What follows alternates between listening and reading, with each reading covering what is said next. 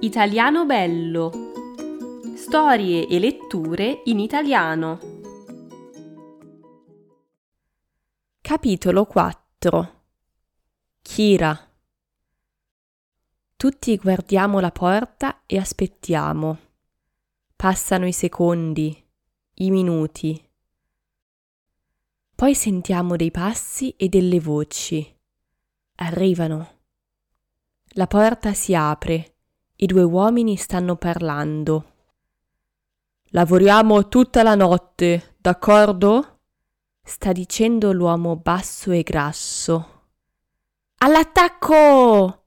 Corro verso la porta e abbaio aggressiva. Gli agnelli corrono dietro di me. Gli uomini sono molto spaventati e si spostano dalla porta. Noi usciamo. Il corridoio è lungo e ci sono tante porte. Dov'è l'uscita? Giro a destra, poi a sinistra, poi di nuovo a destra. Alla fine del corridoio c'è una porta, ma è chiusa. Ci fermiamo. Proviamo ad aprirla. Insieme proviamo ad aprire la porta, ma niente, la porta non si apre. E ora cosa facciamo? Dove volete andare, eh, brutte bestiacce? Dice una voce dietro di noi. Gli uomini sono molto arrabbiati. Hanno in mano qualcosa di grigio, lungo e appuntito, dei grossi coltelli. Gli agnelli tremano di paura.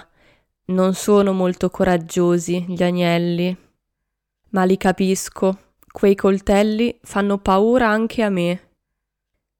Ehi tu, cervello di gallina! Urla una voce. Chi? Cosa? C'è una piccola esplosione e l'uomo cade a terra come un sacco di patate. E poi li vedo.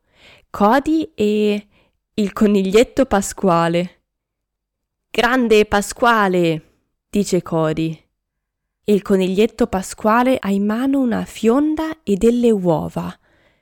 Devono essere delle uova bomba. Siamo salvi. L'altro uomo vuole colpire Pasquale con il coltello, ma Cody gli morde la gamba. Brutto cagnaccio, come osi? Pasquale intanto apre un tunnel nel pavimento. Forza, tutti nel tunnel, veloci! Gli agnelli saltano uno dopo l'altro nel tunnel. Io corro da Cody. Tutti e due gli uomini sono davvero furiosi e vengono verso di noi con i coltelli in mano. Oh oh! Ma Pasquale non ha paura. Guarda il tunnel. Tutti gli agnelli sono in salvo.